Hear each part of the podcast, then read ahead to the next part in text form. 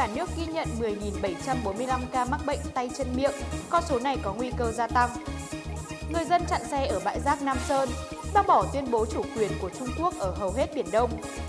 Chính phủ Mỹ hủy quy định mới về thị thực đối với sinh viên nước ngoài. Trước vòng 10 V-League, người tự tin vô địch, kẻ lo rớt hạng sớm. Trước tình hình dịch bệnh COVID-19 đã tạm lắng xuống tại Việt Nam, thì hiện nay việc ghi nhận thêm hàng loạt các ca mắc tay chân miệng đang là một mối đe dọa cho xã hội. Dù mối đe dọa xuất phát từ chính quốc gia là như vậy, nhưng nước ta đang nhận được một manh giáp từ các quốc gia khác khi là nước đang được cả thế giới quan tâm. Vậy phải trang hành động Mỹ bác bỏ tuyên bố chủ quyền của Trung Quốc ở hầu hết Biển Đông chính là một ví dụ điển hình. Tất cả những câu trả lời cùng những thông tin hấp dẫn khác sẽ có trong bản tin tổng hợp của Việt Nam Plus ngày hôm nay.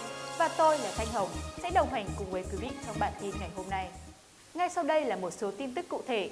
Theo hệ thống báo cáo giám sát bệnh truyền nhiễm, từ đầu năm 2020 đến nay, cả nước ghi nhận 10.745 trường hợp mắc tay chân miệng tại 63 tỉnh và thành phố, trong đó có 6.662 trường hợp nhập viện và không có trường hợp tử vong. So với cùng kỳ năm 2019, số mắc cả nước giảm 55,6%, số trường hợp nhập viện giảm 51,5%. Tuy vậy, một số tỉnh thành phố ghi nhận số mắc gia tăng trong các tuần gần đây như thành phố Hồ Chí Minh, Đồng Nai, Bình Dương, Đà Nẵng, Quảng Ngãi, Hà Nội, Vĩnh Phúc, Hải Phòng và Bắc Ninh. Hiện chưa có vaccine phòng bệnh. Dự báo số mắc tay chân miệng có nguy cơ gia tăng trong thời gian tới do tính chất lây truyền, đặc biệt trong mùa tự trường, học sinh chuẩn bị tập trung vào năm học mới.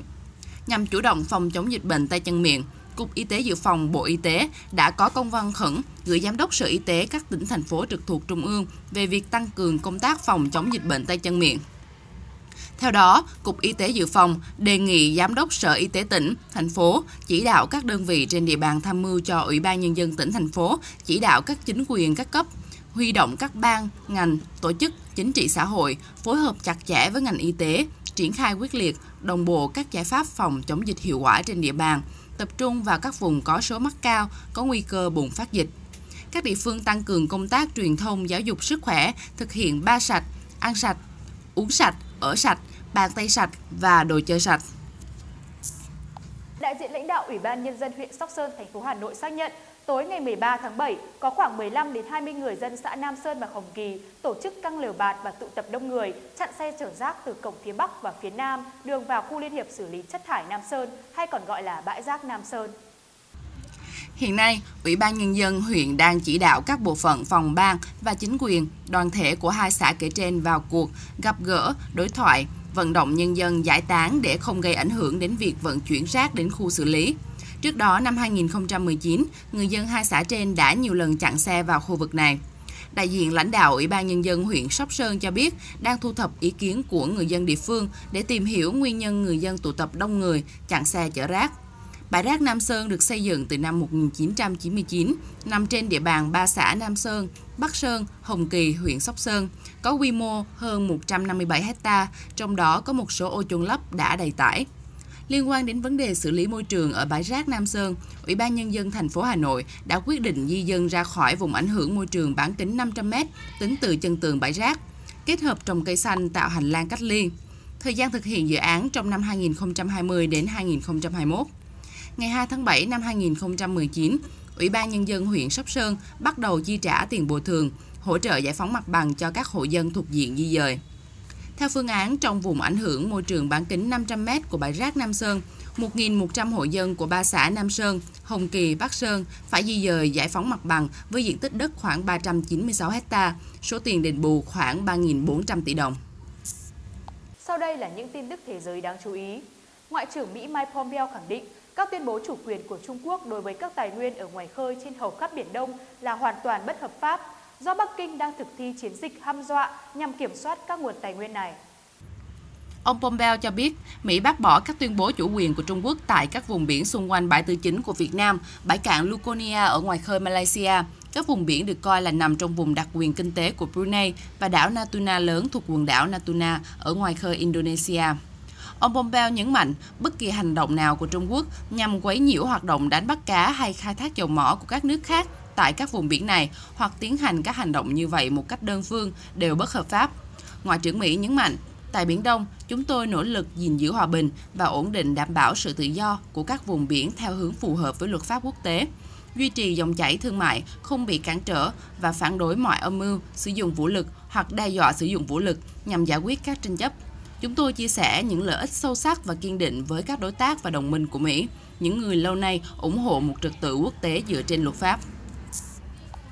Chính phủ Mỹ đã hủy bỏ quy định cấm các sinh viên nước ngoài tiếp tục ở lại Mỹ nếu các trường mà họ đang theo học không tổ chức các buổi học trực tiếp trên lớp vào mùa thu này.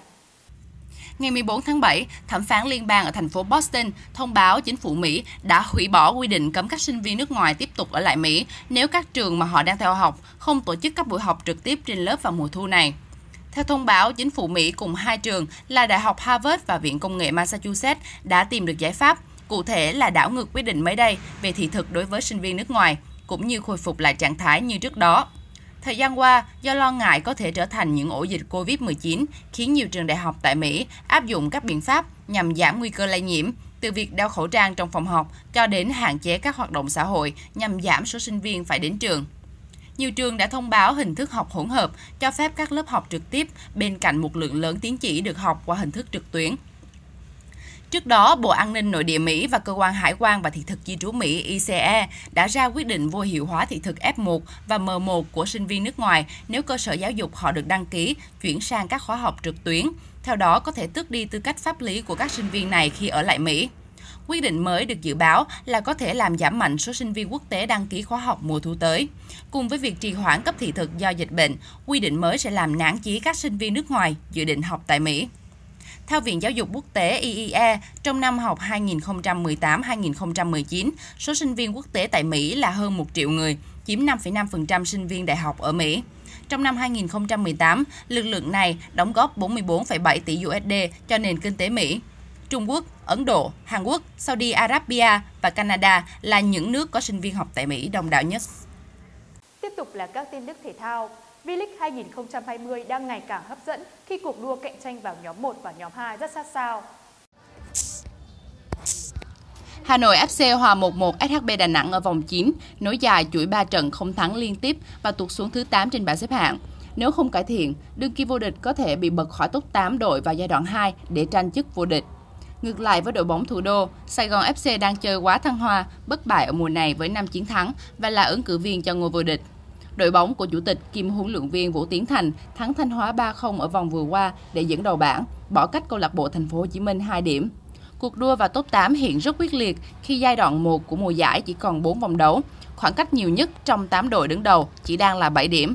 Các đội sẽ cần phải bứt tốc hơn nữa để có cơ hội giành vé cạnh tranh chức vô địch.